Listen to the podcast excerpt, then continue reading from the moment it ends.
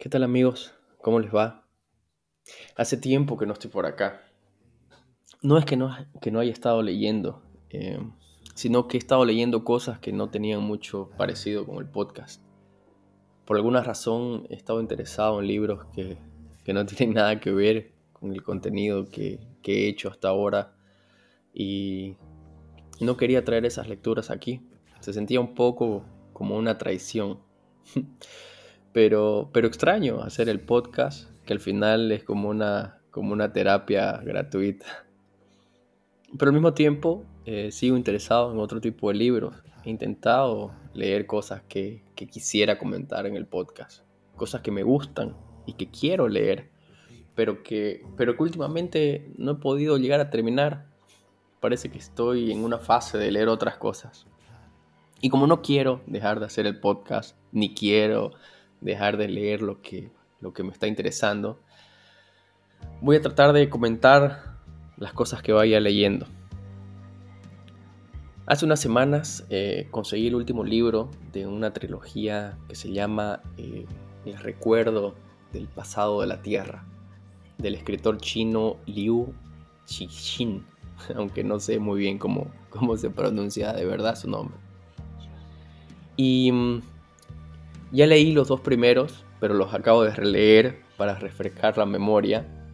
Eh, el último todavía no lo terminé, pero tuve que parar para, hacer el podcast porque qué libros, qué librazo.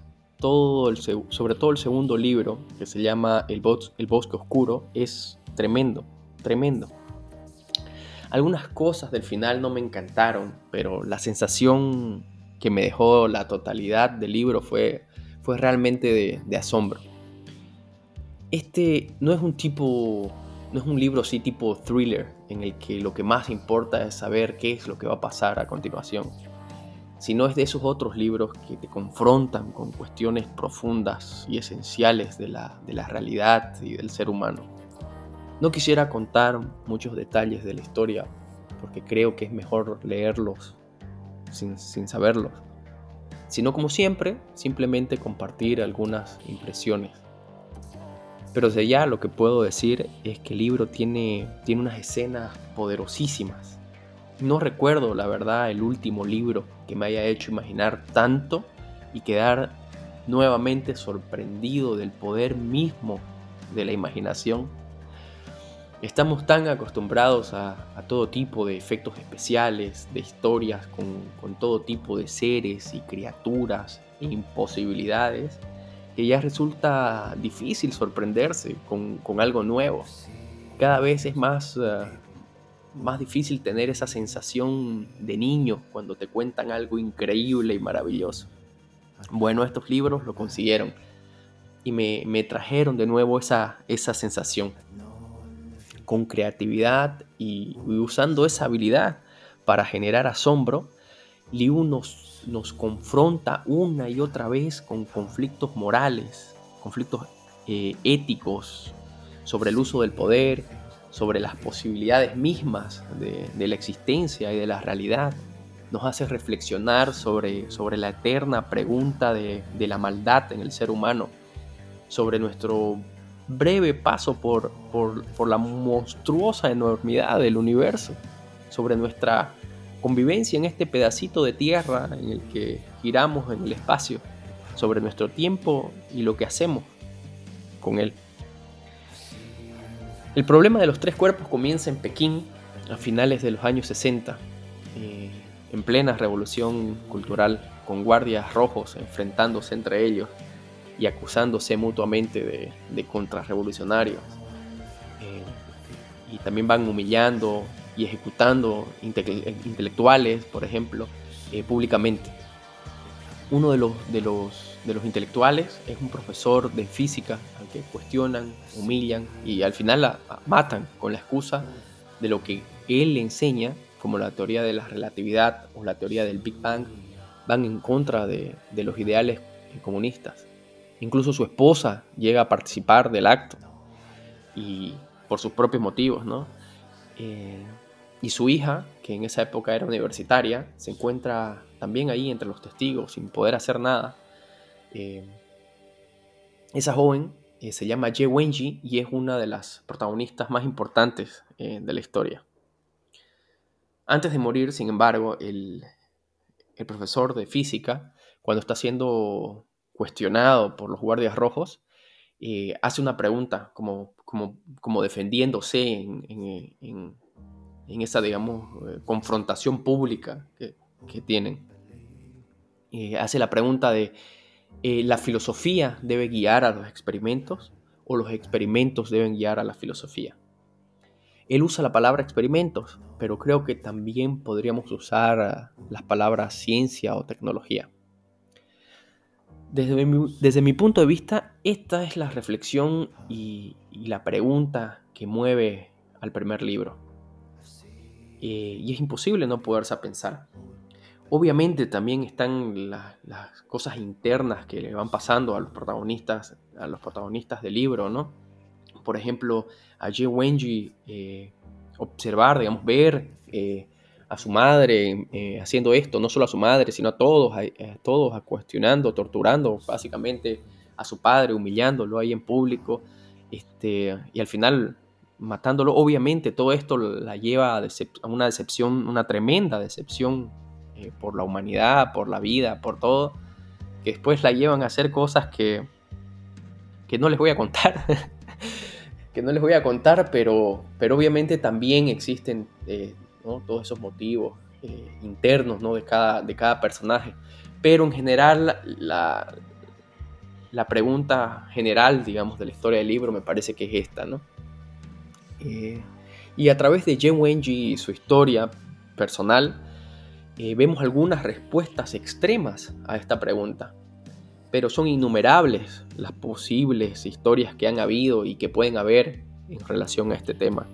Cosas que pueden pasar cuando ideas eh, se convierten en, dogma y guían o norman o financian la búsqueda del conocimiento, esperando permanentemente conseguir una autovalidación. O el otro extremo, cuando se crea o se usa tecnología sin ningún tipo de pensamiento o reflexión o entendimiento de lo que, de lo que esta tecnología puede llegar a significar. Posibilidad que con la super especialización del conocimiento parece, parece crecer exponencialmente. Antes de hacer el podcast eh, le hice la misma pregunta que, que hizo el profesor de física, se la hice aquí a nuestro amigo el chat GPT. Me respondió que, que hay, digamos, personas, hay dos variantes, hay personas que, que creen que son los experimentos, la ciencia, que, debe guiar a la filosofía y también hay lo contrario, ¿no? Eh, los que creen que, que, eso es la ciencia que, lleve, que debe guiar a la filosofía son los, el, el, empirismo científico que defiende que los experimentos científicos deberían guiar a la filosofía y por otro lado, el estudio de la epistemología y de la filosofía de la ciencia argumentan que, la reflexión filosófica sobre la naturaleza del conocimiento, sobre, sobre la evidencia, qué es evidencia, qué no es evidencia, sobre la metodología científica, ¿no? ¿Qué, qué método se usan para generar, para adquirir conocimiento, puede proporcionar orientación y marcos conceptuales importantes para la investigación y para la interpretación de los experimentos, que la filosofía puede guiar y cuestionar la dirección de la investigación científica y ofrecer perspectivas críticas sobre los supuestos subyacentes. Eh, ChatGPT termina diciendo, concluyendo que en la práctica ambas perspectivas interactúan y se complementan mutuamente.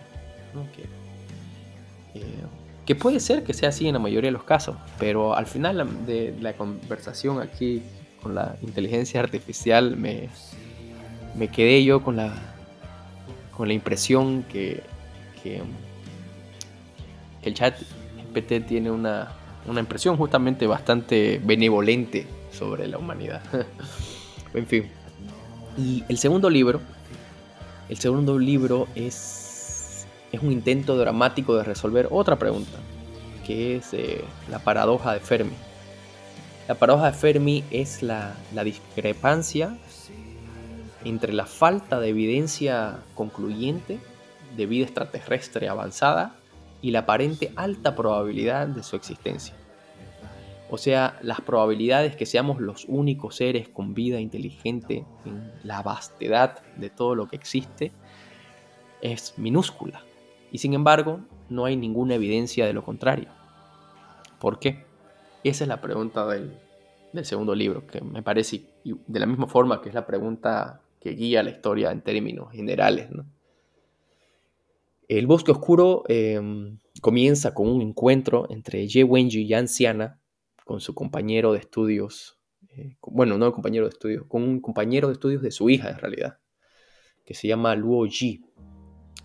En su breve encuentro, Ye Wenji le sugiere crear una nueva rama de estudios, la sociología cósmica, que sería el estudio teórico de cómo serían las dinámicas en las relaciones entre supuestas civilizaciones de diferentes planetas. Pero al mismo tiempo, también cómo serían las dinámicas internas entre las relaciones entre los estados y las personas eh, en la Tierra. ¿no? Eso también, el libro también nos hace pensar sobre eso. El primer libro también ya, ya nos hace pensar sobre esas cosas. ¿Se uniría la humanidad en una sola comunidad, digamos, identitaria frente a la posibilidad de que existan otros? ¿O se dividirían aún más, como por ejemplo pasó con los nativos americanos cuando, cuando llegaron los los europeos a América. Entonces son, son cosas que son interesantes, ¿no? muy interesantes de pensar y aquí en el libro, digamos, las vemos dramatizadas y es súper, súper interesante.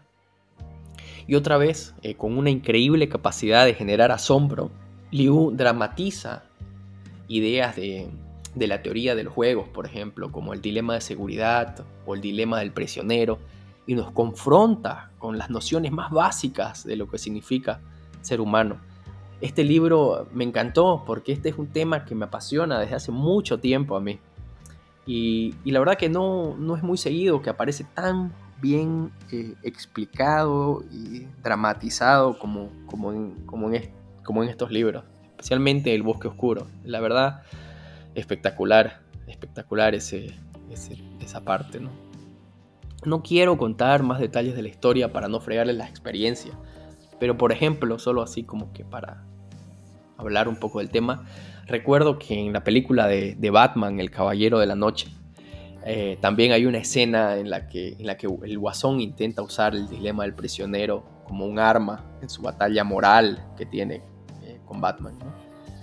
Coloca bombas en dos barcos, uno con prisioneros y otro con ciudadanos que no son prisioneros cada barco tiene un, detonador para la bomba del otro barco y se les da a los, ocupantes la opción de detonar el otro barco antes de la medianoche para salvarse.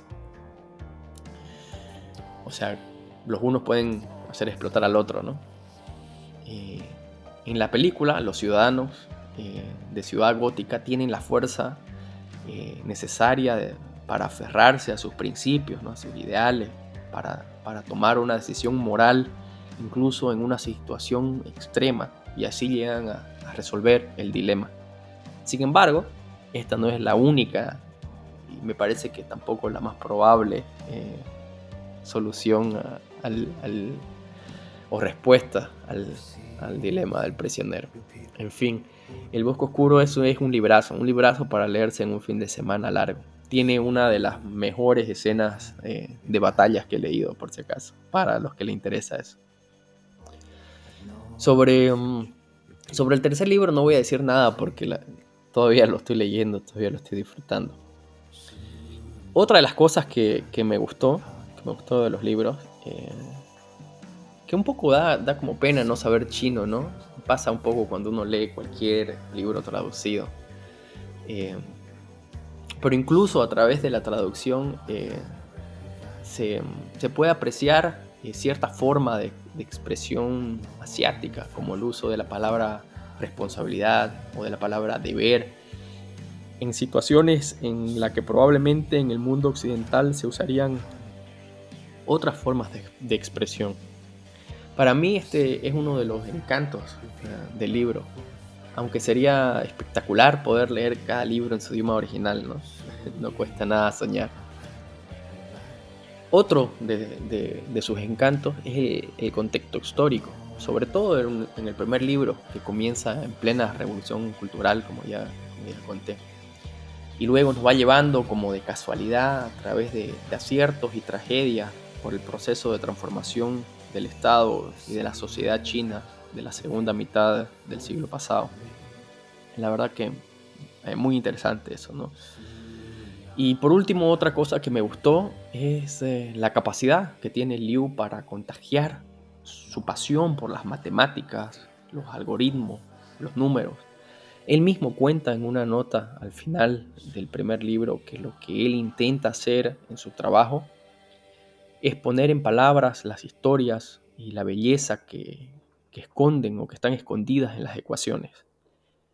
Con esa habilidad nos muestra y nos comparte un increíble mundo lleno de fantásticas pero eternas y coherentes posibilidades, en el que hasta lo más ínfimo puede tomar características colosales o donde la totalidad del todo puede estar en el más pequeño grano de arena del último desierto, que también no deja de, de tener su, su, encanto oriental. La verdad, eh, muy bueno, muy bueno. Espero que, que les interese. Ahora yo me voy a continuar eh, leyendo el último libro. Si lo leen y quieren comentarlo, pueden escribirme a lecturasdelbosque.gmail.com Estoy pensando hacer un canal de Telegram en el que se pueda conversar sobre las lecturas, al que le interesa. Si, si, si hay alguien que le, que le interese participar, me, me puede mandar su contacto a ese correo. Bueno, un abrazo y hasta la próxima.